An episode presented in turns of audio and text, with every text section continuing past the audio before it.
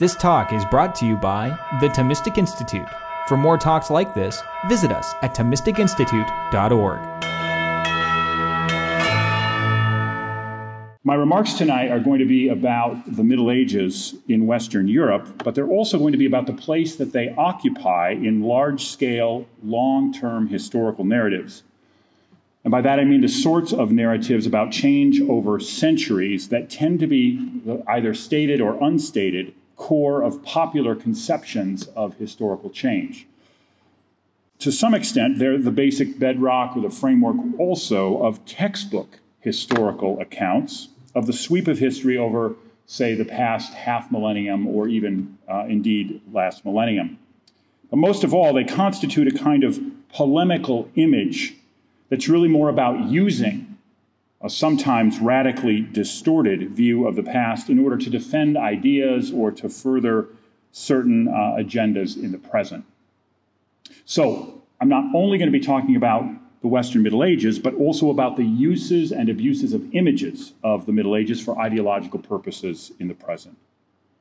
One of the, this is just kind of introductory side note, one of the uh, responsibilities of professional historians is to try to guard against this sort of use and abuse of the past, to call out the distortions, the polemical uses of history. And we do that based on years of reading and writing and analyzing and thinking and debating and arguing about it. Because you can be sure that if uh, professional historians don't take the time to call out these kinds of uh, abuses, nobody else is going to, that's for sure. Nobody else has the, the time or the, the, the professional training to do so.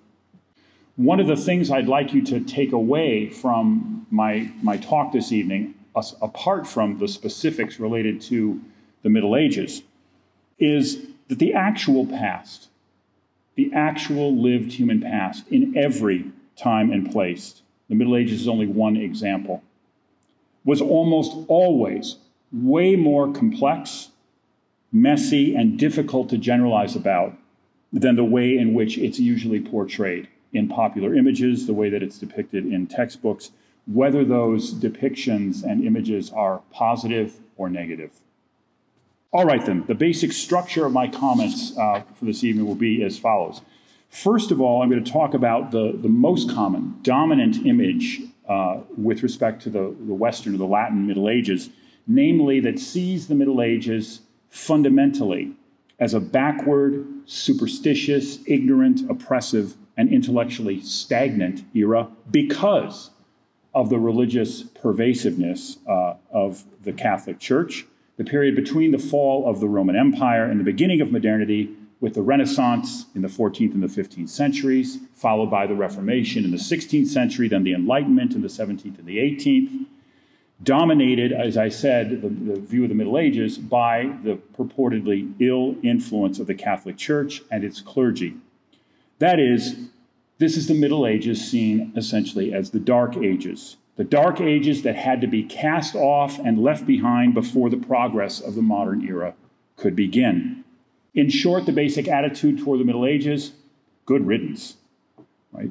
I'm going to elaborate a bit on uh, this image and then say a few more things about what's wrong with it.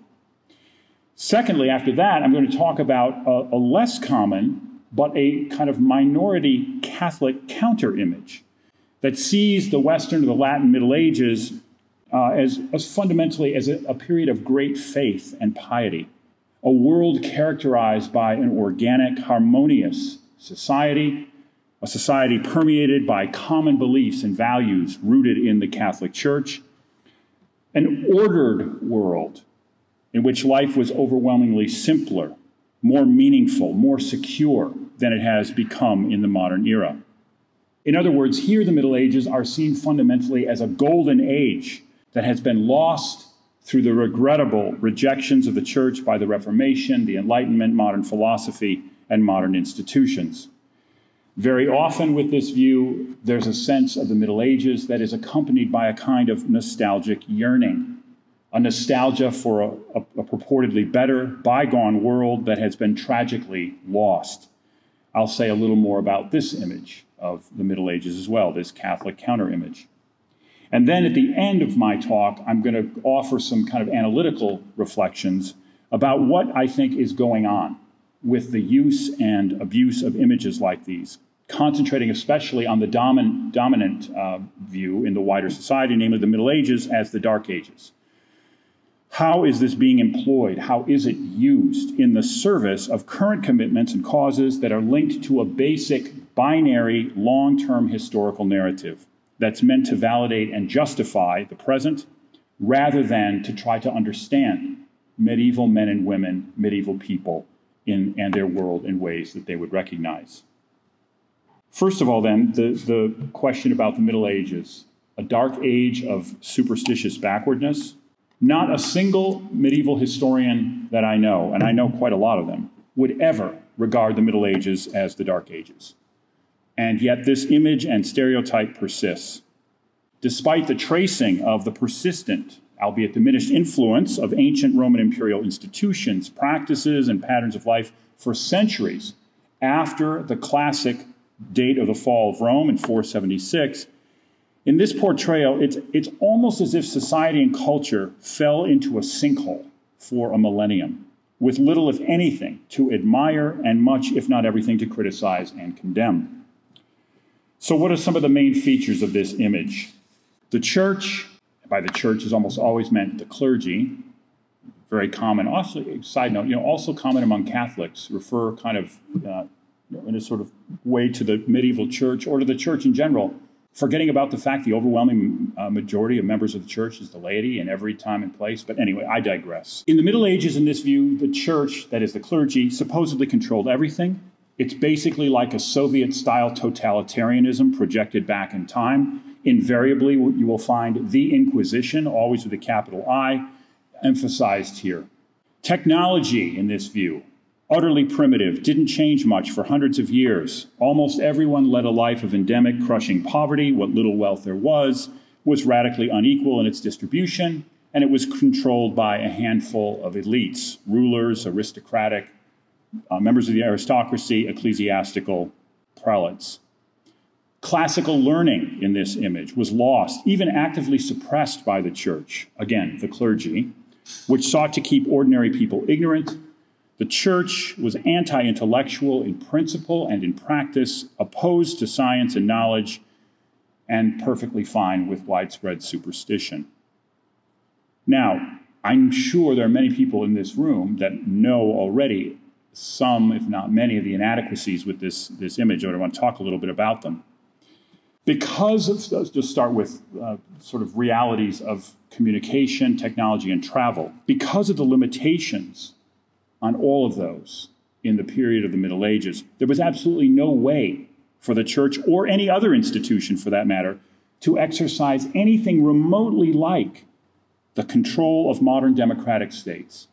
This is true in the ancient world, it's true in the medieval world, it's true in the early modern period, in the 17th and the 18th centuries as well. The United States and other Western democracies today are infinitely more surveillant, regulatory, and invasive than the medieval church ever was, even at the height of its power and influence, let's say during the pontificate of Innocent III at the end of the 12th, beginning of the 13th century. In fact, the vast majority of human life in all of its aspects was much more local, more particular, more shaped by specific communities than in the world of modern nation states. And this continued to be the case for long after the Middle Ages. The major, major watershed here, really, the kind of big caesura that separates us from the, the world of, of human beings prior didn't really happen until the 19th century. And a side note here, too, on the Inquisition. There were in the Middle Ages inquisitorial practices commissioned in an ad hoc way by individual bishops in their dioceses, including the Bishop of Rome, starting in the 12th century, but there was no established standing institution called the Inquisition in the Middle Ages. Didn't exist. It's an image meant to evoke a visceral emotional reaction. There's the formation of the Spanish Inquisition in the late 15th century. There is the Roman Inquisition that is reorganized in the middle of the 16th century. And incidentally, in the 16th century, the Roman Inquisition was the most, and legal scholars will say this, it has nothing to do with being Catholic or not. It was the most sophisticated and progressive as far, it, as far as its procedures, its use of evidence, and so forth in Europe at the time, certainly compared to state judicial procedures uh, that were contemporaneous with it. Technology was primitive compared to today. Yeah, sure. But then technology in the 19th century or even before the Second World War was primitive compared to today. It really depends on what one's comparison is. Anyone, though, who fairly considers, for example, the building techniques that were used to construct medieval cathedrals, or the practices and the processes required to turn raw wool and linen and silk into often astonishing and beautiful fabrics, or the virtuosity that was demanded in hand papermaking, or glass blowing, or metalworking, or the creation and use of mov- movable type in the printing press, another medieval invention from the 1450s, Johannes Gutenberg and Mainz in Germany. These are just a few examples that show that one can't really plausibly claim that medieval technology was primitive. And technology can only be applied to knowledge of the natural world if one has that knowledge. And if you don't have the knowledge, you can't apply the technology. That's the same today as it was in the Middle Ages or any other period. And considering what was known, medieval builders, craftsmen, artisans, artists, and printers did impressively well. It's absolutely not the case that the Middle Ages was a static or stagnant world without change. Western Europe by, say, 1500 had been dramatically altered in terms of its built environment, its existing technologies, its economic practices, and urbanization, compared to, for example, when Charlemagne was crowned the Holy Roman Emperor in the year 800. Medieval human lives at all social levels, rich and poor, were closely tied to a rural agricultural cycle. When harvest was good, there was enough for everyone, but when they weren't, peasants could face starvation. It was a materially austere world, to be sure, for most people. But this is not distinctive of or unique to the Middle Ages. It remained true of Western Europe deep into the 19th century, long past the Enlightenment, and into the period of industrialization. Moreover, starting with the commercial revolution of the 11th century, a major upturn throughout, starting in Italy and spreading northward, a, an upturn in trade, in the growth of cities, the increase in population, a monetization of economic exchange, and a growth in prosperity. Which that incidentally, that uh, prosperity increased after the cataclysm of the Black Death in the middle of the 14th century, because wealth was spread among so many fewer people among those who survived, the period from about 1350 to 1450 was actually among the best for ordinary folk uh, during the Middle Ages. As for the condemnation uh, of the radical inequalities of wealth, this argument had maybe a bit more plausibility by way of contrast with our own times before the last 40 years of neoliberalism. For example, in Florence in 1427, 10% of the population owned 68% of the wealth. Today in the United States, 1% of the population owns over 50% of the wealth. So the current distribution of wealth in the United States now is significantly more unequal than it was in late medieval Europe. So, which society was or is more unjust in terms of its distribution of resources? Much of the inheritance of the classical world, classical learning, was lost in the centuries after the fall of the Roman Empire. But what remained and was known was highly valued, whether in Benedictine monasteries from the 6th century on, or in cathedral schools and universities, another medieval invention, with the recovery of Aristotle starting in the 12th and the 13th centuries. Medieval intellectuals were keen to make use of the best knowledge that they had so, for example, they made use of the Aristotelian corpus once it was recovered, and that's why they made it the basis for university education throughout Western Europe, starting in the 13th century. It's a mistake to think about the Renaissance as a separate period. It's a name for a series of cultural and intellectual trends in the late Middle Ages, including Renaissance humanism, starting in Italy in the late 13th and 14th centuries spreading throughout Europe by the 15th, augmenting, enriching, sometimes clashing with scholasticism. But Renaissance humanism absolutely was not some anti Christian movement of recovering ancient learning you know, a, a bygone Greco Roman pagan world to be used against the church, against Christian practice. This was a view, to some extent, of a great Swiss historian of the 19th century, Jakob Burckhardt. Rather, what's going on with humanism in the late Middle Ages is the use of, say, Ciceronian rhetoric or Neoplatonic thought or the knowledge of Greek and Hebrew in order to try to renew, to try to renew the church and Christian practice. Especially in Northern Europe, we see this from the very end of the 15th and into the early 16th century. It's a movement associated above all with Erasmus. The center for Renaissance humanism by the middle of the 15th century is none, nothing other than the papal court in the restored papacy after the conciliar disruptions of the early 15th century. Monasteries were crucial nurseries of Renaissance humanism in Germany as well as in Italy in the 15th century.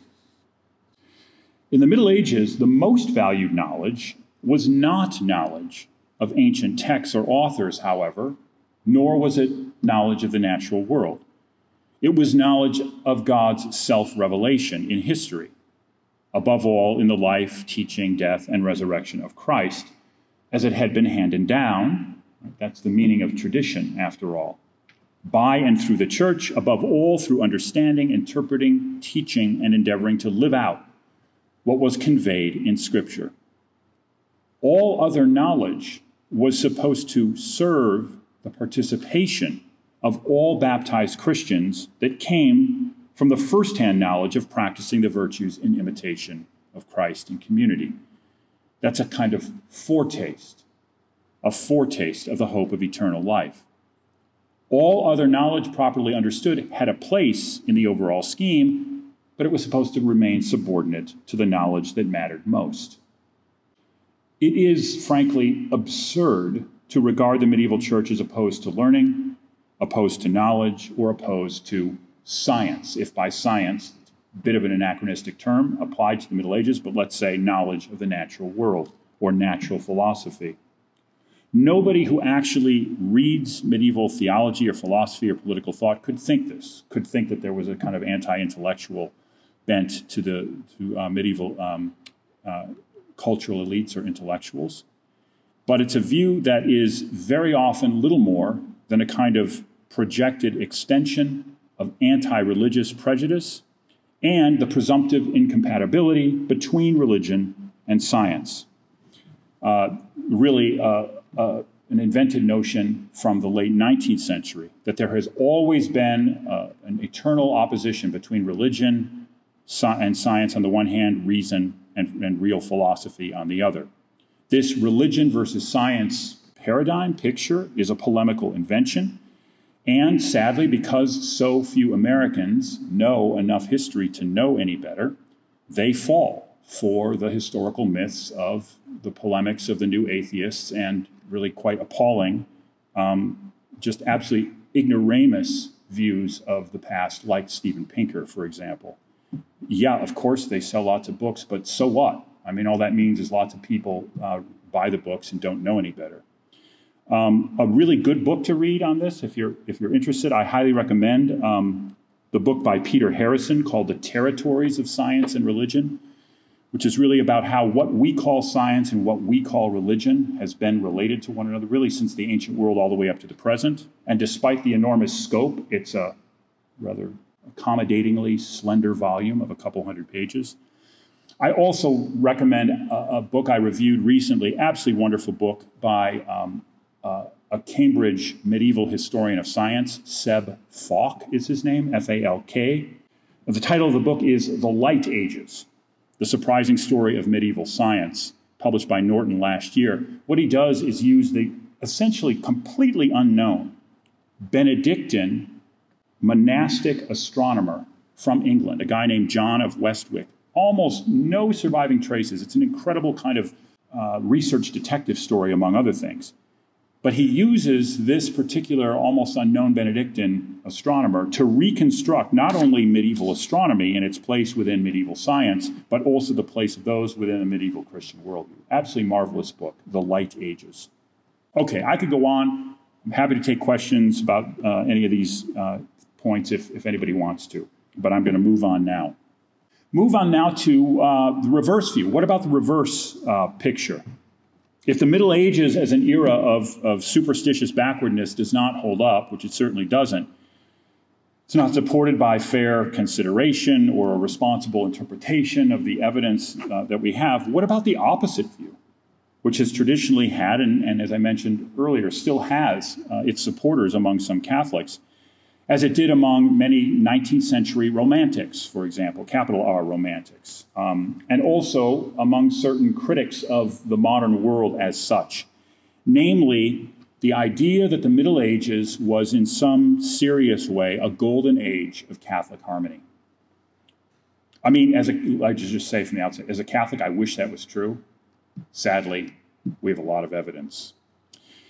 Now, some of the main features of this image include the idea that, in contrast to modern chaos, confusion, disruption, social dislocation, the Middle Ages was an era in which Christianity infused and ordered all of human life, in which society was an organic whole, like St. Paul's metaphor of the body, in which all the parts cooperate for the sake of the social body and the common good.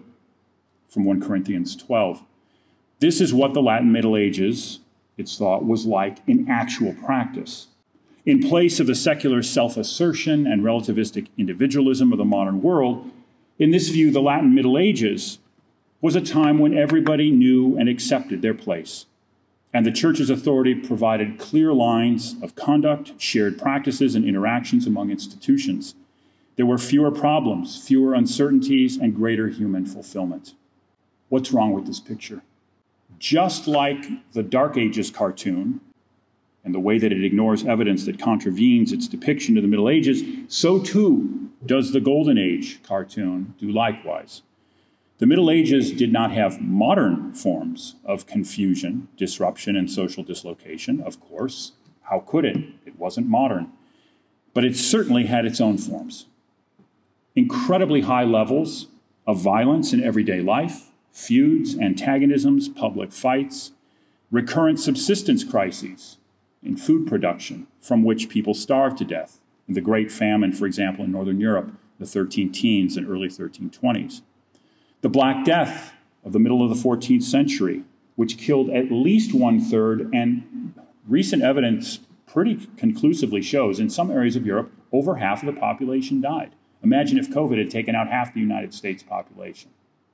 In addition, a lack of knowledge of, uh, to a lack of knowledge of the, of, of the natural world at the time, right, which leads people at the time to think that they're being punished directly by God, or that God was vengefully capricious in who he struck down and who he didn't, or that simply led to confusion and anxiety in other ways.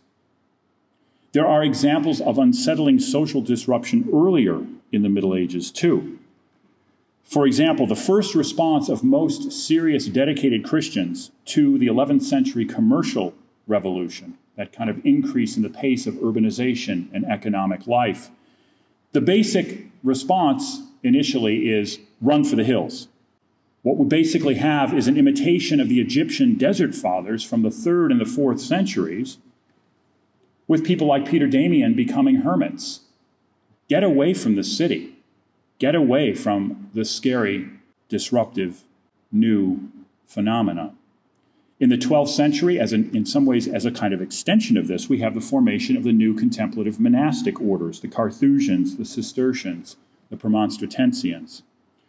They're a reaction to rapid change, dislocation, confusion with respect to the kinds of economic transformations that are producing social anxiety and political conflicts nothing, if, if, if you don't remember anything else from my talk about the Middle Ages, um, and particularly with respect to this, this uh, Golden Age Catholic counter image, it is never confuse ideals with lived realities. Never confuse prescriptions with the way things actually were. This is an important idea to keep in mind with respect to any historical period or indeed with respect to our current society actual medieval society was not a social, political, cultural, and economic externalization of the beautifully ordered thought of St. Thomas Aquinas. It was filled with sins and sinners of all sorts, with avarice and greed, with envy and pride, with anger and hatred, competition, resentment, and selfishness. One of the reasons why medieval saints stand out is because they were as rare in the Middle Ages as they are now. And indeed, there are many examples of what can only be fairly regarded as superstitious practice, even by the church's own standards. So, many, many ways in which, for example, the church is really regarded as a kind of reservoir of magic power. People doing things like stealing consecrated hosts, grinding them up, and putting them on their crops as fertilizer. Because, man, if anything is powerful, it's certainly going to be the body of Christ. And we've had a drought lately, so you know, let's go for it. There are so many examples of things like that. Nor should we make the mistake of thinking that the description of sins and sinners applies only to the laity, not to the clergy, or perhaps to some parish clergy, but not also to members of the religious orders, as if everyone, or even most men and women who took vows of poverty, actually lived their vows of poverty. One of the biggest problems in the Middle Ages is that it's really hard to stay poor because wealthy laity keep giving money to members of religious orders that take vows of poverty, which makes those religious orders wealthy and gives them the conundrum of what are they going to do with their wealth. Again, the difference between ideals and realities. The Middle Ages are absolutely filled with endemic complaints about the clergy and members of religious orders, certainly from no later than the 11th century on. The most common complaint against the clergy in the Middle Ages and this increases as the Middle Ages go on, say between the 12th and the 15th centuries. The most common complaint is about their greed. They're always trying to squeeze the laity for more, both in the religious orders and among parish clergy. And the higher up one goes in the hierarchy, the greater uh, is, are the complaints. There are many famous, notorious examples at the papal court in the 14th century when the papacy is in Avignon for in southern France for several centuries and also in late 15th and early 16th century Rome. So, for example, Sixtus IV, a Franciscan pope, right? Franciscan pope in the late 15th century. His coronation tiara, papal tiara, right? The extraordinary uh, headwear of, of the popes. In the early 1470s, his that, that one piece was so bejeweled and so intricately worked with gold, it cost one third of the annual papal income. Leo X in the 15 teens more than doubled the number of church offices for sale with more than 2,100. Of course, you're not supposed to do that. That's simony. Ah, papal dispensation. Absolutely nasty struggles between parish clergy, members of religious orders, over jurisdiction, over privileges, you name it. Within religious orders, extraordinary struggles in the 14th and the 15th into the 16th centuries. Those who want to reform versus those who don't. The observant movement isn't welcomed by all members of the Benedictines or the Dominicans or the Franciscans or the Augustinians in their respective orders. What it does is create bitter divisions within those orders. And most deeply of all, I'm sure many of you know, within the Franciscans themselves, the spiritual Franciscans in the 13th century after the, the death of St. Francis. So, in different ways, in different places, over time, the Middle Ages is riven with all kinds of tensions, contestations, and conflicts. They are different kinds of conflicts, different kinds of problems from those that are characteristic of the modern era. But one doesn't have to read very much serious history about the Middle Ages to learn that this was an era that is replete with many difficulties. And nowhere more obviously was this the case or more commented upon from the 11th through the 15th centuries than within the church itself. Constant calls for reform from Bernard of Clairvaux in the 12th century, Francis of Assisi in the 13th century, Catherine of Siena in the 14th century, Jean Gerson in the 15th century, to name only a few. All of these people, long before an Augustinian friar named Martin Luther ever appears on the scene. So, the interim conclusion the interim conclusion to be drawn is that neither of these kind of mirror image caricatures of the Middle Ages is near the mark. even though both contain some elements of truth. Based on surviving sources, our best interpretations of trying to make sense of the evidence that we have. This was a deeply hierarchical society. It was one that was pervaded by Christian ideals, assumptions, institutions, but it was not one. It was not a society in which the, these ideals were fully or always even very obviously realized or put into practice. And it was a world of material scarcity, of natural vulnerability, but not one that for its time and based on what was known was technologically stunted, or anti intellectual, even though the vast majority of the population was indeed illiterate, had no formal education at all. Again, let's think about that rural agricultural world.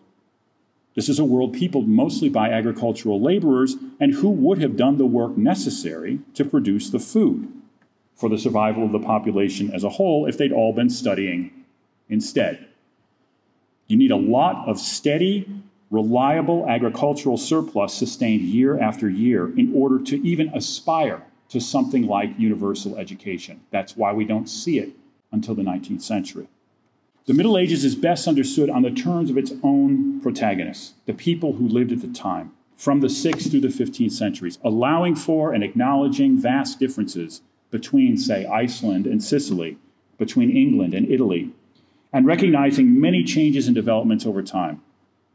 And of course, I mean, nothing stops us, nothing prevents us from applying our own values, beliefs, commitments to the Middle Ages, or, or, to any other historical period or civilization for that matter. But when we do that, we should just be prepared in advance to have reflected back to us our own values, beliefs, commitments. It won't tell us anything about medieval men and women, what mattered to them, what it was like to live then, what human life and its experiences and challenges meant to them.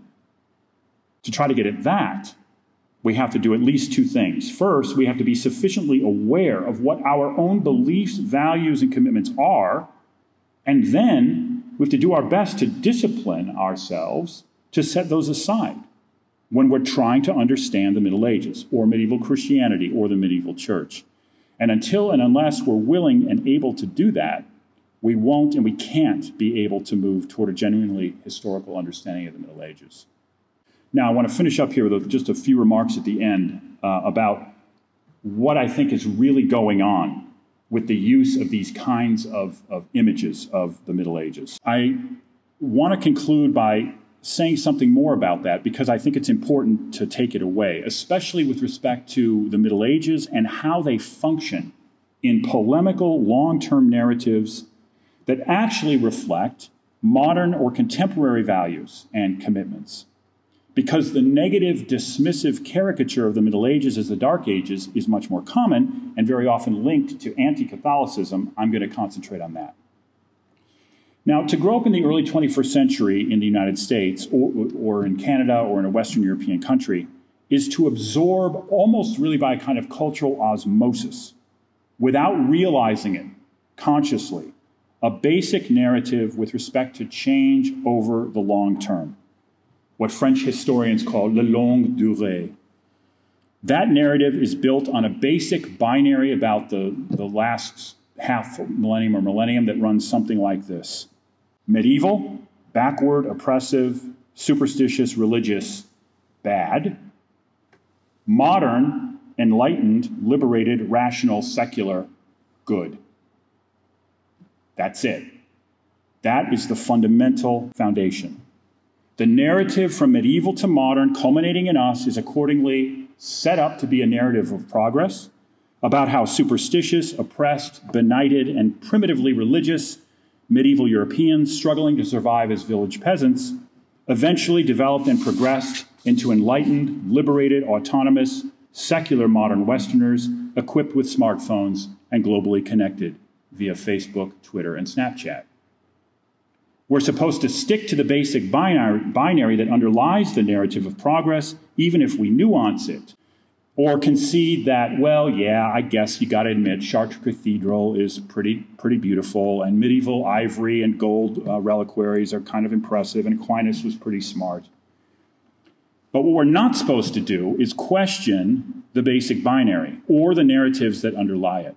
Or, for example, the conflation that has occurred since the 17th century of divine providence, understood in Christian terms, with material progress, understood in secular terms. The basic message is that the world is getting better and better, and anyone who doubts it should look all around at all our cool stuff and the amazing trips we can go on if we have enough money the medical innovations that prolong life more and more, how great it is to live in a world where we can believe whatever we want and buy as much as we want of whatever we want and do as we please without caring about anyone else. It's not surprising that we are all enculturated into this view of history, this view of change over time, before we ever take a history class or read a history book. It's the cultural air we breathe, and it's also the result of centuries of cultural layering and reinforcement that has denigrated and depended on a criticism and a dismissal of the Middle Ages in order to make life since then look the better and more progressive by contrast. Whether we're talking about the Renaissance, from the Renaissance comes that tripartite scheme of history that invented the term Middle Ages as a low ebb of human achievement or lack thereof between the heights of ancient and modern times the Protestant Reformation with the rediscovery of the gospel after centuries of medieval pagan philosophy, clerical manipulation, and supposedly unbiblical non Christian teaching. The Enlightenment, suddenly reason appears on the stage for the first time ever in human history as the basis for morality, political life, society, and prosperity after centuries of medieval ignorance, the age of religious wars in the Reformation era. 19th century industrialization and scientism, the understanding of nature via science, applied through technology, leads to human enjoyment and happiness, in contrast to those poor, benighted people of the Middle Ages in their poverty and suffering. And finally, in the case of the United States, American individualism, religious freedom and self determination as an extension, a final historical realization of the Protestant Reformation, determining for yourself what's true for you against the tyranny of medieval popery. The image of the Middle Ages that's most common today is this negative caricature. It's an amalgam of rehashed and repeated rejections that intersect and reinforce one another, that have been at work in one way or another since the 15th century. So it's no wonder that they're still powerful and are constantly recycled. When the image is invoked, it's usually with a polemical intent. For example, to trumpet modern individual freedom and self determination as good, in contrast to the Middle Ages, when everyone was supposed to believe the same thing and was punished when they didn't. Low marks for diversity. Or, for example, to ooh and ah about our incredible technology and capacity to master nature as good, in contrast to the Middle Ages, when people were pitifully at the mercy of natural forces they couldn't control. Or, for example, to remind ourselves about how blessed we are to have separation of church and state and religion as a private personal matter in a secular public sphere, rather than religion as an organizing principle of public culture and society. The Middle Ages here is functioning as a foil to defend values like modern liberalism, self determination, secularism, and materialism, beliefs and ideologies like secularism and scientism and capitalist consumerism and commitments to the power of technology and capitalist acquisitiveness as transformative of human lives, supposedly always for the better. One would have thought that the history of the world in the 20th century, with an estimated 190 million people killed in its brutal recurrent wars and genocides, would have been sufficient to disabuse more people of naive narratives of historical progress. And the basic binary that lies underneath it but not just the 20th century.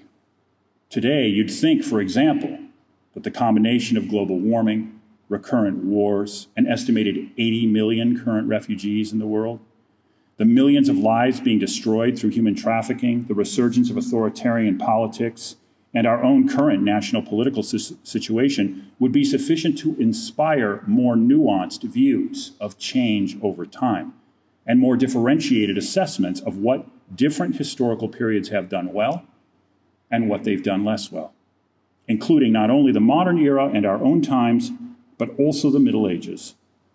They weren't all darkness, and our times are far from all goodness and light. Thank you.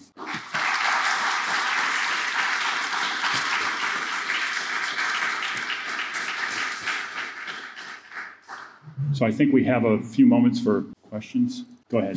So, what did you think the Middle Ages did best?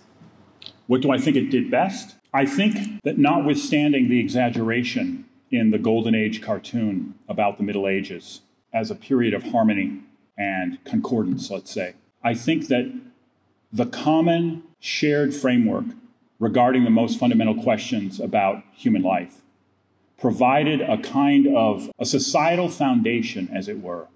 So that is extraordinarily different from the kind of heterogeneous ideological um, contention that is absolutely pervasive in our society today. And we see a particular expression of that in the United States, right? But it can take many, many different forms. So that, for, um, I'll give an example.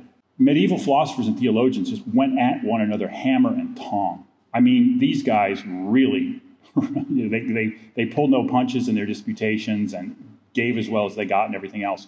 But, it, but it's, a, it's a debate that's done within a framework. It's done within a framework of a common understanding of what matters in human life, what is, what is fundamentally true in terms of values, in terms of norms, in terms of the kinds of relationships that people ought to have. So I suppose it's, it's more in the domain of shared ideals, imperfectly realized, that I think the Middle Ages did way better than what we have now. I was hoping that you could say a little bit more about uh, the, we'll say medieval society rather than looking specifically at the church's approach to education, specifically how it viewed learning and pedagogy, like what, who was it that, uh, who was it that education was geared towards that? Was it kind of a more modern understanding where, you know, education is something for everyone, or did it have a different understanding of, you know, who with uh, who should uh, who should. Right. Thanks. It's um, it extre- definitely not an understanding of, of education for everyone. I mean, as I mentioned, you, there, it's not. Did you repeat the question? Yeah, sorry. The, que- the question is about the character of medieval society in relationship to medieval education, and whether in, in, in, the Middle Ages there were views of that who should be educated, who who was in charge, and and and and how it ought to be pursued. Is that a fair yes. characterization? Okay absolutely not a notion of you know educating everyone. In, I mean, in, in some in certain respects, in, in somewhat ironic ways, um, education in the Middle Ages, for all of the uh, emphasis on kind of the ideal of contemplation and all that, you know, stuff, education in the Middle Ages is um, seen from one perspective extraordinarily pragmatic in its goals. I mean, in other words, you you you gain a basic measure of literacy to the extent and insofar and in the idiom that you need to. So if you are the son of, well, first of all, let's set aside, it, with, with, the exception of some female religious and a tiniest handful of a, a handful of, of, women who happen to be members of aristocratic households, but we're talking minuscule. Women are not being educated. That's just a given.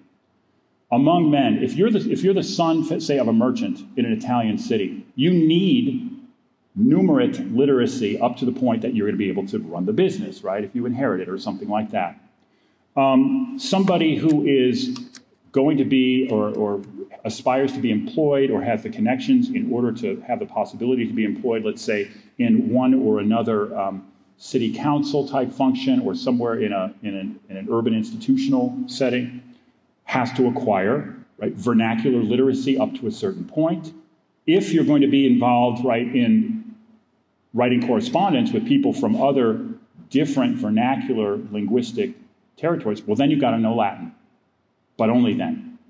If you want to be a parish priest, you have to, be, you have to know at least enough Latin to be able to say the Mass. But it's not until the later Middle Ages that even a minority of parish priests are really being educated in a sort of substantive way. Most parish priests become priests through a kind of apprenticeship system and um, you have to be able to, to know and pronounce the Latin. But this is a whole there's a whole genre of jokes about uh, medieval parish priests and the ones that you know mumble their Latin, don't know what they're saying, mix up the, the stuff, and so so. But the but the point is a very tiny, tiny percentage of people become genuinely uh, learned. And the reason that they do is usually to fulfill one or another social role. I mean, even if we think about medieval universities, right, in terms of, you, so the, there, there, are only a couple of universities um, that have all four uh, of the, the, sort of the main divisions within them. They have, you know, the Faculty of Arts, then they've got medicine, they've got law, and they've got theology. Actually, Oxford and Paris early on are the only two that, that have all four. But why do you study law? Like today, become a lawyer. Why do you, why do you study theology? Not to become a priest, but to become a teacher of theology in a university, usually. Few exceptions. Also, study law to be a canon lawyer, right? Church's law. And why do you study medicine? Like today, in order to be a physician. So there's a kind of pragmatic orientation, a vocational orientation, if you will, even to, even to medieval university education. This is partly what I mean. I mean, I can remember as a student, or you know, sometimes you know, when I, when I was younger, the kind of there's a tendency to want to kind of idealize and uh, fuzzify, you know, medieval education and learning, like it's all supposed to culminate right in a in, in for, for people in general in a kind of Thomistic contemplative vision of, of God. Well, hardly for anybody. For some contemplative members of religious orders, yeah, but no, not really otherwise. Um, but you can understand, see why the, the, the, religious orders are the core and the bastion of much learning for a very long time because of the importance of Scripture and the whole commentarial tradition from the church fathers through the earlier monastic writers and so forth to understand that most important form of knowledge, the knowledge of God's self revelation that goes back to Scripture and, and what's been commented on it. And for that, you really do need to know. You need to know Latin if you're going to do it for real. Thank you, everyone, so much for being here. Thank you, especially Dr. Gregory, for coming to join us. My pleasure. Thank you.